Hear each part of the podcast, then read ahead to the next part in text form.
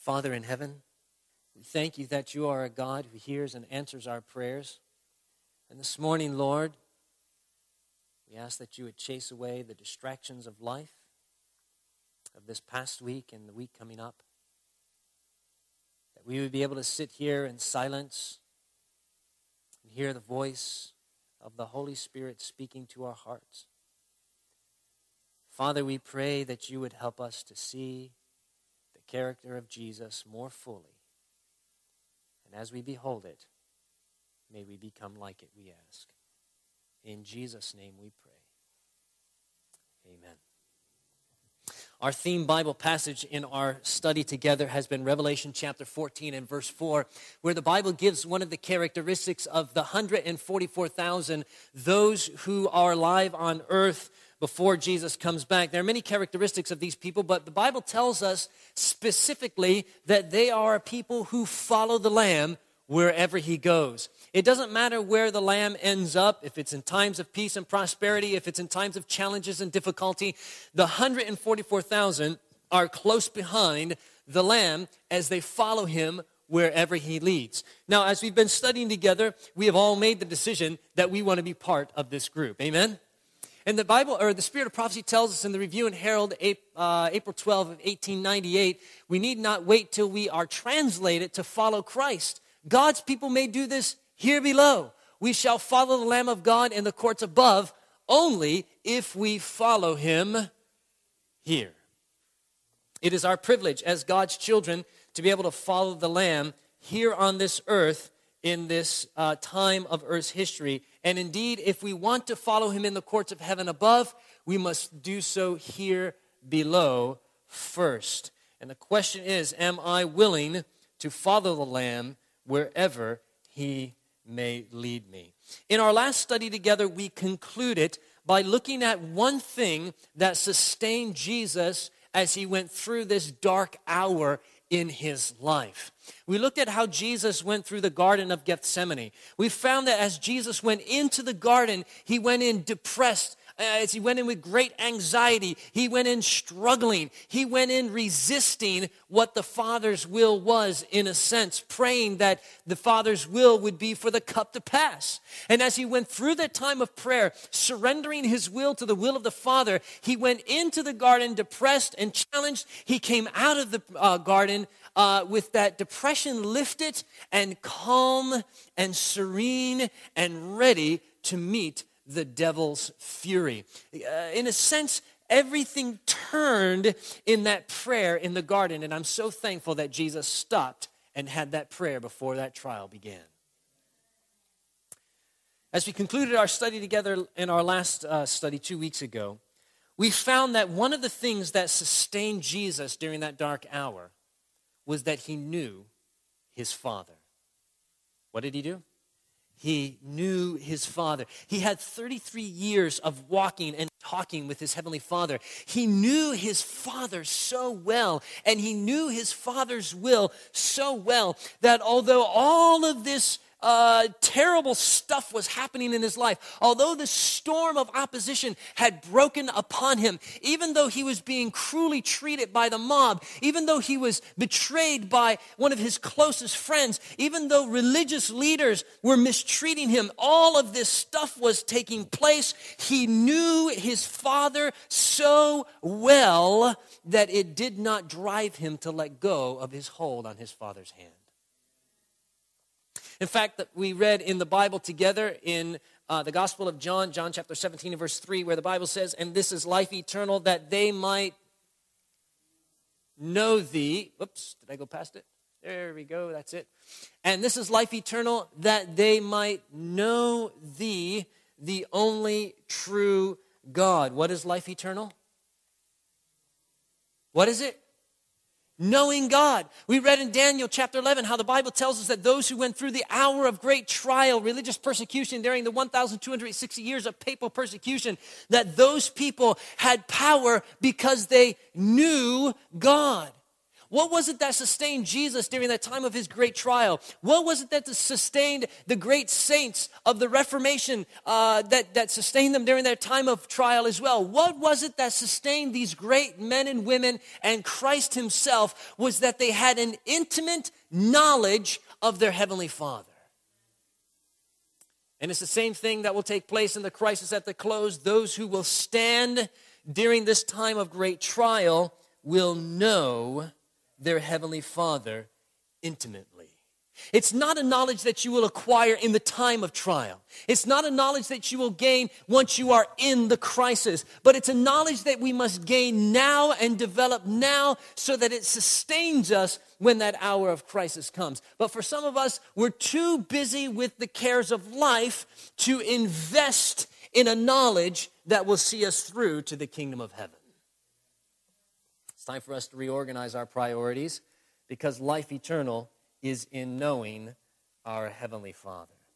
We also discussed how God allows these trials and difficulties to come upon us because he, he allows it to happen for a demonstration to the world that there are people in the world who are faithful to God no matter what. There are people in the world who are faithful like Job was faithful to God. Though he slay me, yet shall I trust him. That there will be people in this world who will go contrary to the devil's accusations in the great controversy. That they will stand in the midst of trial telling the world that God is just and willing, or uh, uh, rather, that he should be served, even though the devil is saying something quite the opposite. Bible tells us in 1 Corinthians chapter 4 and verse 9 that we are made a spectacle unto the world and to angels and to men. As I made a spectacle, I want the spectacle to be that others see Jesus in me. It's an important concept to get into our mind because when that tri- hour of trial and difficulty comes, we need to know why God allows these things to take place. Otherwise, we may be tempted let go of our Father's hand. We're in the midst of six trials that are taking place in the life of Jesus. We've looked at two already. There were three trials that were religious. Those three trials, the verdict was all guilty. There were three trials that were civil under the Roman government, and the verdict of all three of those trials was innocent. And so we're in the midst of this. We've looked at two trials already, two religious trials, and in both of those trials, the verdict was guilty. This morning, we will look at the third trial, same verdict, and the first of the civil trials as Jesus stands before Pilate for the first time. In our last study, we've seen how Jesus stood before Annas, the ex high priest, a great man who was respected by the religious community, but was unable to secure what was needed for the condemnation of Jesus. He was then hurried off to stand before Caiaphas. And as Jesus stood before Caiaphas, as Jesus stood before the promiscuous crowd that was in Caiaphas's palace, all of them were compelled that this man was the Son of God. They were convicted by the power of the Holy Spirit, but they pushed that conviction to the side and condemn Jesus as a common criminal. This morning we will look at the story of Jesus standing before the Jewish Sanhedrin. Go with me in your Bibles to the Gospel of Luke. Luke, the 22nd chapter, we will pick up the story in the 66th verse. Luke chapter 22, we're going to pick it up in verse 66. Now, while you are turning there, let me give you a little bit of history this at this point in jesus' trials or in the last few hours of his life it is early in the morning friday morning thursday jesus had instituted the last supper and then he went into the garden of gethsemane. He spent great hours there praying to his heavenly father. Then the mob dragged him in the darkness of the night to stand before annas and then caiaphas. Then they held him for some certain time before the hours of sunrise happened. At this point, the sun is beginning to peek its head over the horizon as they bring Jesus in now to stand before the Jewish Sanhedrin. Well, Jesus stood before Caiaphas just moments or hours before. Caiaphas said, Don't turn there, but in Matthew 26, verse 65, he hath spoken blasphemy. What further need have we of witness? Behold, now we have heard his blasphemy. What think ye? They answered and said, He is guilty of death. you may find this interesting, but under the Jewish system of law, the members of the Sanhedrin were to have a secret ballot or a secret polling that would take place to find what the verdict was in a criminal trial. The reason for this was because they did not want men of higher influence to influence men of lower influence. And so they had a secret polling that would take place, or a ballot that would happen, where they would poll the people of the Sanhedrin and then finally compile the verdict. Caiaphas threw this to the wind and he used his influence to sway the people that were there in, the, uh, pal- in his palace to make this verdict of guilty. There are many laws that govern the Jewish Sanhedrin that were not followed in the trials of Jesus. And I will share a few of them with you this morning. Also, in this system of law, prisoners could not be legally condemned under the cover of darkness. But as Jesus said when he stood before Caiaphas, he said his teachings were always done in the light, out in the open. Everybody could hear what he had to say. But for the religious leaders, they had to work under the cover of darkness because what they were doing was contrary to the law of the Jews. This was not an official trial. That's why Jesus had to stand before the Sanhedrin. And this is where we pick it up in verse 63. Luke chapter 22 and verse 63, the Bible says this. And the men laid hold, and the men uh, that held Jesus mocked him and smote him.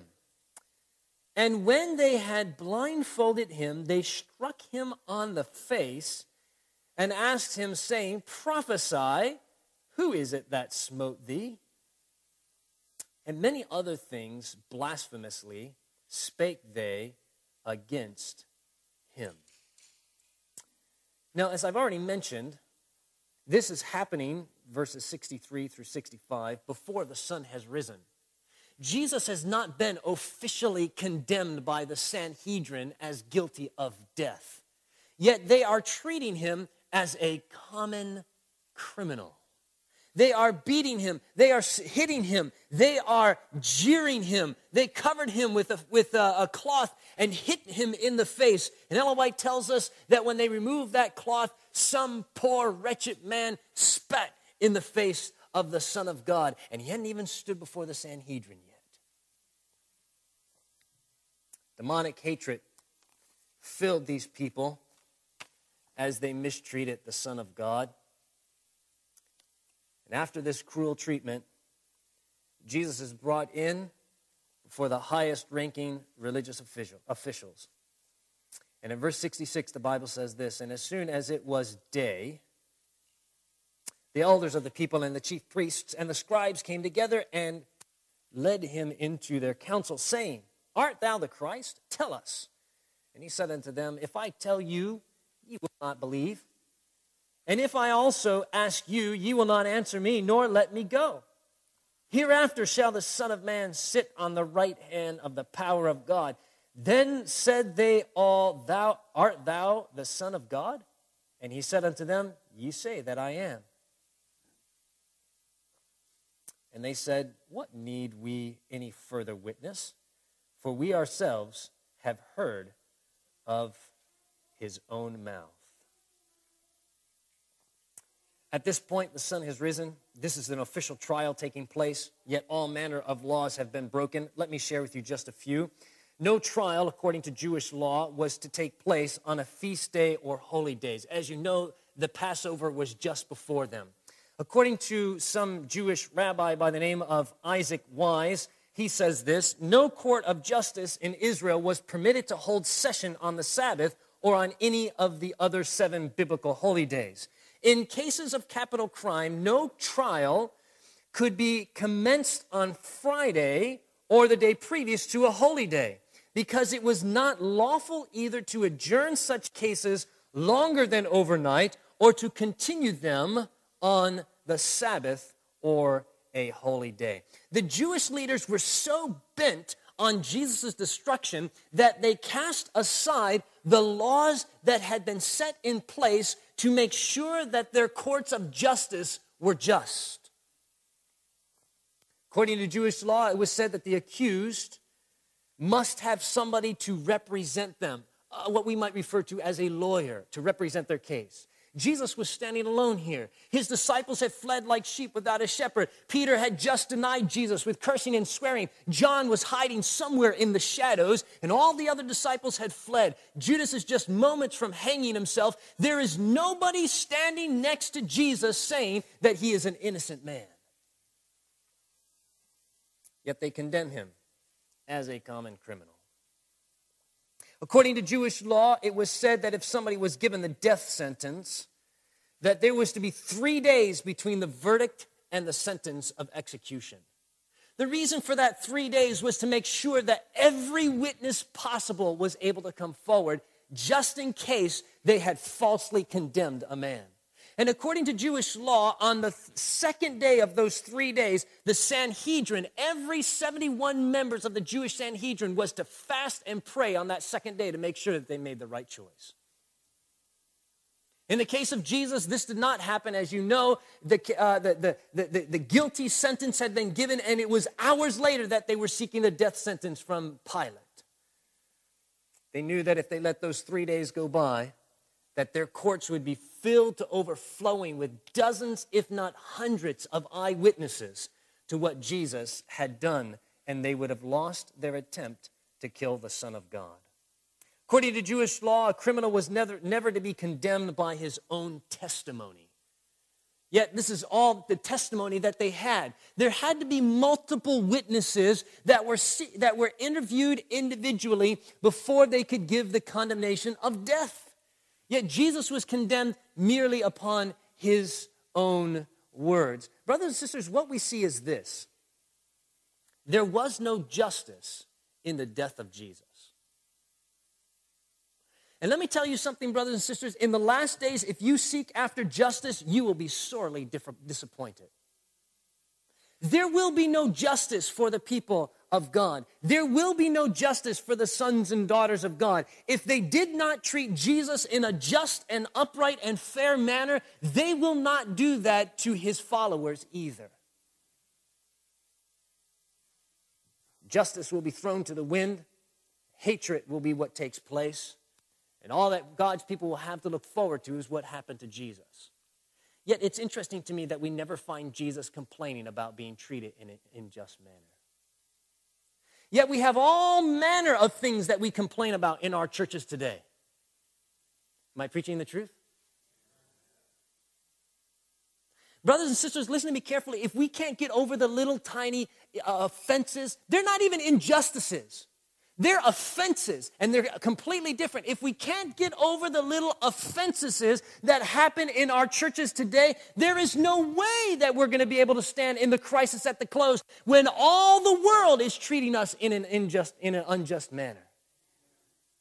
Brothers and sisters, we need to develop some spiritual thick skin that's not so easily depressed and discouraged when things don't go the way we want them to. In the crisis at the close, nothing is going to go the way you want it to. Uh, the only thing that we will have to hold on to is the fact that knowing we are in the center of our Father's will. That's the only thing that'll encourage us during that time. Jesus was treated in a cruel and unjust way. His followers will be too. Listen to what Ellen White says in the book Desire of Ages, talking about the religious leaders. She says, Every feeling of sympathy or humanity had gone out of their hearts. I don't know about you, but I wouldn't want to stand before people like that. It all gone. And all that was, was in its place was a demonic hatred for Christ. That's what we have to look forward to. That's what God's people are going to be up against in the crisis at the close. And I ask you the question today what are you doing to make sure that you will be able to stand as Jesus stood when that time comes? Who are you developing your time, or who are you taking your time to develop to know? Are you taking time to know God, or are you taking time to know the world? What is it that you are spending your time in to, to, to, to gain knowledge of? When the crisis comes, friends, every knowledge in this world is going to be useless. The only knowledge that will sustain us is the relationship with Jesus that we have developed on a daily basis. When the verdict of guilty was given, listen to what happened. Desire of Ages, page 703. She says this When the condemnation of Jesus was pronounced by the judges, a satanic fury took possession of the people. The roar of voices was like that of wild beasts. The crowd made a rush towards Jesus, crying, He is guilty, put him to death. Had it not been for the Roman soldiers, Jesus would not have lived to be nailed to the cross of Calvary. He would have been torn in pieces before his judges had not the Roman authority interfered and by force of arms restrained the violence of the mob. Listen, we have never experienced anything like this. If we can't maintain our hold upon God in relative peace and prosperity, there's no way it's going to happen in times like this when every earthly support has been cut off and all the world seems to be after your death. Ellen White tells us that the heathen Roman officials were offended by the way the religious leaders were t- treating the Son of God. I want you to notice something again with me before we go to the next trial. Go with me to verse 69. Jesus is talking to the Sanhedrin here in answer to their question. He says this Hereafter shall the Son of Man sit on the right hand of the power of God. Now, it might be overlooked by some, but it's interesting to note that what Jesus said to the Sanhedrin was almost verbatim what he said to Caiaphas.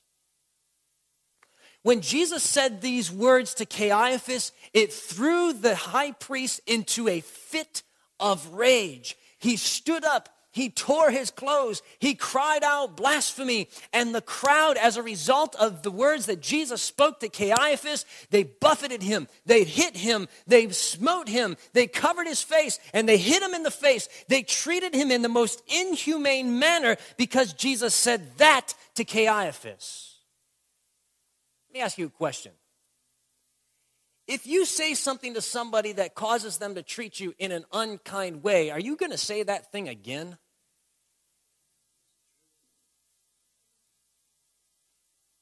Chances are you probably are going to shy away from saying that thing again because you don't want to be cruelly treated.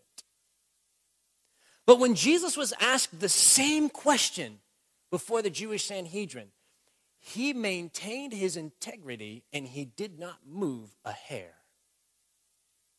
He was consistent. He was faithful to what God had called him to do. He did not change his message. He did not change his tone. He did not change his commitment to God and what God had called him to do, but he maintained his faithfulness, even though Jesus knew that as soon as he uttered those words for the second time, the same thing was going to happen that happened just moments before. He was going to be torn, almost torn apart. We just read how she said he wouldn't have made it to Calvary if the Roman guards hadn't stepped in and said, Stop. These words angered the people, but Jesus spoke the truth and did not waver. As I was flying across the Pacific Ocean, I read a book entitled The Insanity of God. If you've never read it, it's an interesting read. It's about the persecuted church in persecuted parts of the world. I won't get into the details, but I want to share with you a story that I read in there. It was a story about a man who was a pastor in communist Russia. He was arrested and put in a KGB torture camp just because he was a pastor. For six months, they had tortured this man in ways that I cannot mention from up front because it's probably not appropriate although the book goes into the details. For a year, that man's family never heard anything from him. For all they knew, he was dead. People didn't usually survive this torture camp. But one day, the wife got a phone call inviting her to come down to the prison to visit her husband. So she took her little boy, eight years old, by his hand, and she led him down to that prison, that torture prison camp. As they walked into the common area where the 1,500 prisoners that were incarcerated there were visiting their families, they sat there and waited and waited and waited for somebody to come and visit, for, for this pastor to come and visit them.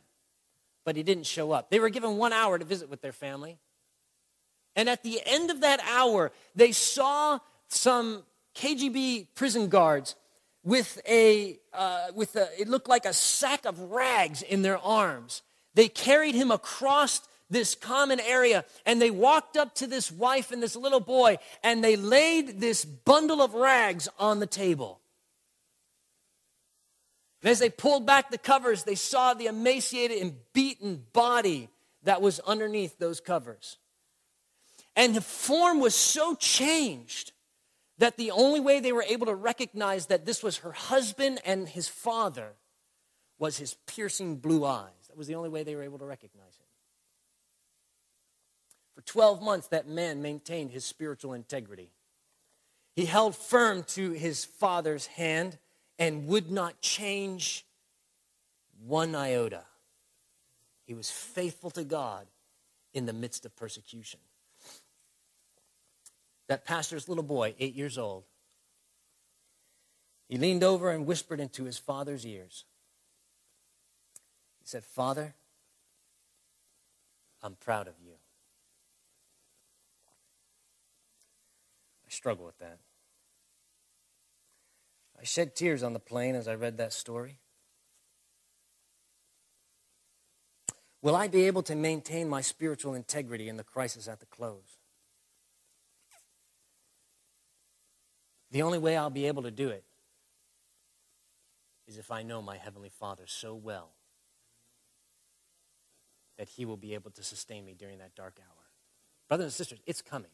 I'm not trying to scare you. This is no scaremongering that's going on. This is a warning. It's going to happen. Times of peace are going to be taken away from us. And it will be under times of trial that we will have to learn the lessons that we should have learned during the times of peace. But I want my father to be able to look down upon me during that time of trial and say, Son,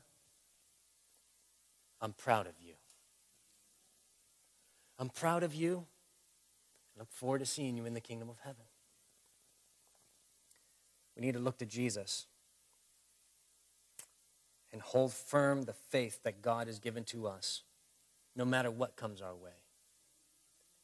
Brothers and sisters, it's only going to get worse from here on out.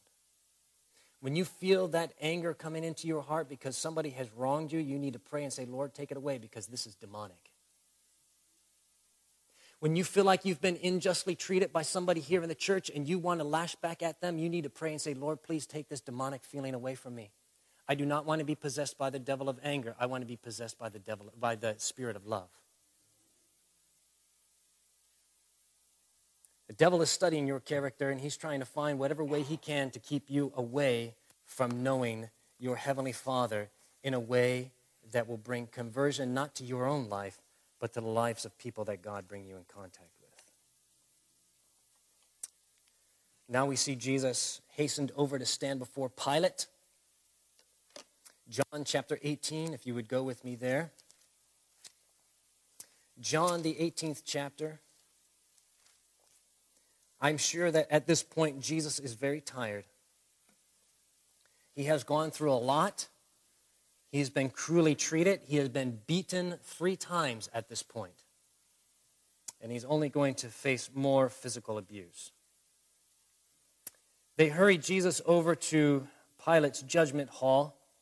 And it's interesting in the book Desire of Ages, we're told that the high priests did not go into Pilate's judgment hall because they did not want to pollute themselves. They didn't want to defile themselves by going into this heathen Gentiles' palace because they wanted to be able to celebrate the Passover the next day. Ellen White says they didn't realize that the murderous, murderous thoughts and the acts of murder that they were just about to commit had disqualified them from partaking in the Passover. They were so blinded and possessed by the devil. They woke Pilate up, we're told, out of his sleep.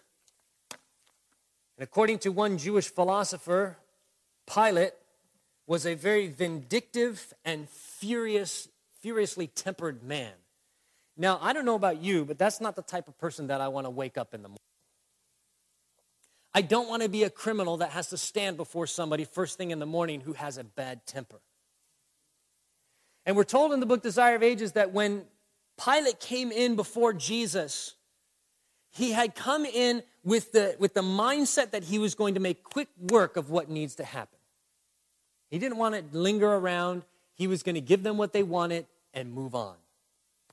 But when Pilate was brought into the presence of Jesus, something happened. In the Review and Herald, November 7th of 1899, it says this Pilate looked at the man who had Jesus in charge, and then his gaze rested searchingly on Jesus.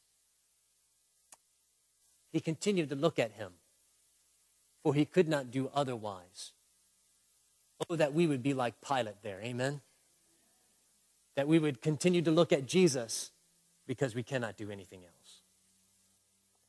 He had had to deal with all kinds of criminals, but the countenance of the man before him bore the signature of heaven, not of a criminal.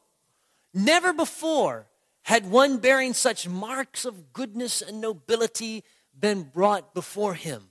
On his face, Pilate saw no signs of guilt, no expression of fear, no boldness or defiance. Now, think of what all Jesus had been through up to this point. He had gone through three trials, a betrayal. He had gone through the garden at this point. He had been mistreated three times. And she, and she tells us that on his face, that Pilate saw no signs of guilt, no expression of fear, no boldness or defiance. He was calm, she says, and of dignified bearing. I want that type of peace in the midst of the storm. Amen? I mean, the, it's just raging all around. Jesus is standing there in the presence of a group of people that's possessed by the devil, and he's calm. I don't know about you, brothers and sisters, but God's got to do some work in my life. If I'm going to be able to stand calm and dignified in the last days when I'm in the presence of people that are demonically possessed and are crying for the death of God's people, the 144,000 who are following the Lamb wherever he goes, if I'm going to be able to stand at that time, the Lord's got to do some work in my heart. Life was of little consequence to Pilate. He had falsely condemned people many times. But there was something different about Jesus. Notice what the Bible says in verse 29 of John chapter 18. Pilate then went out unto them, that is, to the religious leaders, and said, What accusations bring ye against this man? The priests were incensed that Pilate would question their authority.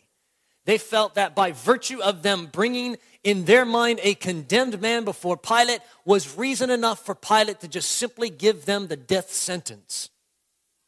But you know, the religious leaders understood that if Pilate dug a little too much, that he would find out that there were not adequate accusations against Jesus and that they would have to let him go. And they did not want to explain anymore. Verse 30, the Bible says, They answered and said unto him, If he were not a malefactor, we would not have delivered him up unto thee. They hoped to influence Pilate by their prominent positions to just simply give them the death sentence. But something was happening in the heart of that heathen pagan man. Verse 31 Then said Pilate unto him, Take ye him and judge him according to your law. The Jews therefore said unto him, It is not lawful for us to put any man to death. Pilate kind of puts them in a difficult situation. He says, Listen, if you've condemned him according to your law, take him and deal with him according to your law. But the Jews were not allowed to kill people. They were not allowed to execute the death sentence. They had to have Roman authority to do that. And Pilate was pushing them. He wanted to know what are the accusations that you bring against this man? Pilate had stood before criminals. He had seen that look in a criminal's eye. He was well acquainted with a lawless man. And when he looked into the face of Jesus, he didn't see lawlessness. He didn't see selfishness. He saw the Son of God and he saw the love of God in Jesus' heart. And it moved him to make the, the inquiry why bring ye this man before me? Well, now that they're pushed, don't turn there, but just listen to this. In Luke chapter 23 and verse 2, we actually read the accusations that they brought against Jesus in Pilate's court. And they began to accuse him, saying, Number one, we find this fellow perverting the nation.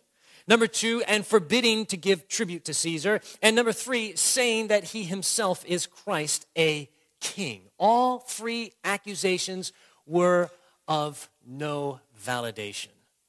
They weren't backed up, they were completely unfounded. In fact, they tried to trip Jesus up just a couple of chapters before in the Gospel of Luke, trying to find some way to find political charges against him. You remember in Luke chapter 20 when they came to Jesus and they asked him the question, Is it lawful for us to give tribute unto Caesar? You remember that question? They were trying to find some way to be able to politically condemn the Son of God, but they had nothing. So they had to fabricate a false accusation against the Son of God. What do you think is going to happen to us in the last days? Brothers and sisters, you better pray that God gives you an upright character that has nothing in it that could be condemned as lawless. Do you understand what I'm saying? When we come into the courts of law in the last days, it better be your character that they have issue with, not your past. And if there's past, if there's skeletons in your closet, you need to go make those skeletons right. So that when you stand in the last days, that it's the character of God that they have issue with, and that they find nothing in you that they can condemn you for according to the law. Verse 33. Then Pilate entered into the judgment hall again and called Jesus and said unto him, Art thou the king of the Jews? Jesus answered him, saying, uh, Sayest thou these things of thyself, or did others tell it thee of me? Pilate answered, Am I a Jew? Thine own nation and the chief priests have delivered thee into, unto me. What hast thou done? Jesus answered, My kingdom is not of this world. If my kingdom were of this world, then would my servants fight that I should not be delivered to the Jews? But now is my kingdom not from hence. Pilate therefore said unto him, Art thou a king then? Jesus answered, Thou sayest that I am a king. To this end was I born, and for this cause came I into the world, that I should bear witness unto the truth. Everyone that is of the truth heareth my voice. Pilate saith unto him, What is the truth. Jesus asked Pilate, or Pilate asked Jesus a question, Art thou a king? And this is what Ellen White says in response to that. Desire, Desire of Ages, page 727, she says this Jesus did not directly answer this question, Art thou a king of the Jews? He knew that the Holy Spirit was what? and he gave him opportunity to acknowledge his conviction. This is another conviction that's happening. He stood before Caiaphas, Caiaphas, Caiaphas was convicted. He stood before the promiscuous crowd, the promiscuous crowd was convicted. He stands now before Pilate, and Pilate is convicted that this man is the Son of God. And Jesus can sense that the Holy Spirit is working on the heart of Pilate, and he wants to give Pilate the opportunity to acknowledge that conviction. Here's the fascinating thing to me in this fourth trial of Jesus, Jesus speaks the most out of all six of his trials, Jesus speaks the most to Pilate.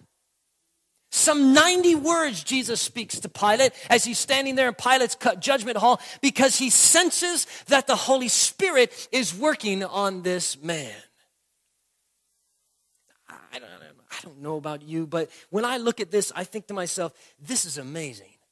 Jesus has gone through the Garden of Gethsemane at this point. He has sweat great drops of blood. He has been cruelly treated by the mob. He has gone through three trials, beaten three times, and now he's standing before Pilate and he digs deep inside of himself and he speaks words that could bring salvation to this heathen man. Do you think Jesus was comfortable physically at this point? Even though he was mistreated and uncomfortable, his body aching up all night long, Jesus steps outside of himself and he witnesses to this man who is under conviction. And I think to myself, if Jesus could do that feeling the way he did, why can't I share my faith with others when I am in complete comfort? Come on now, brothers and sisters. Now, listen, I'm not trying to give you a tongue lashing or anything like that. But I want you to see how committed Jesus was to trying to save fallen man. That even though he was in the most uncomfortable position he had ever been in in his life, he still saw the Holy Spirit working on the heart of this man and he wanted to bring salvation to that man. And I think of all the times where I have slept a good night's rest. I think of all the times when I've had a full stomach of food Think of all the times when I've been in perfect health, yet I couldn't share my faith. And then I look at Jesus, bruised, beaten, spit on, almost torn apart, falsely accused and mistreated, and there he is, thinking outside of himself. Oh, love, what wondrous love Jesus had for fallen man. As I was thinking on this this morning, the passage of scripture came to my mind in 1 Corinthians chapter 13 and verse 7, where the Bible says, talking about agape love, it bears all things, it believes all things, it hopeth all things, and it endures all things. That passage right there is fulfilled in the last 48 hours of the life of Christ. If you want to see what that passage looks like, look at that story. All things, everything that was thrown at Jesus, Jesus endured it. Everything that was thrown in Jesus at Jesus, he bore it. He believed in it. He hoped that Pilate by chance might acknowledge the conviction of the, of the Holy Spirit on his heart. He endured all things. Jesus went through this verse. He gave us an example of what it looks like in the most severe of situations. Yet, brothers and sisters, we can't even do this in times of peace and prosperity to our brothers and sisters in the church. We got some work to do in our prayer closets. We need to pray that the Lord will give us this kind of love, not only in our church, but in our home. Brothers and sisters, if we can't have this type of love, you are not ready to see the kingdom of heaven.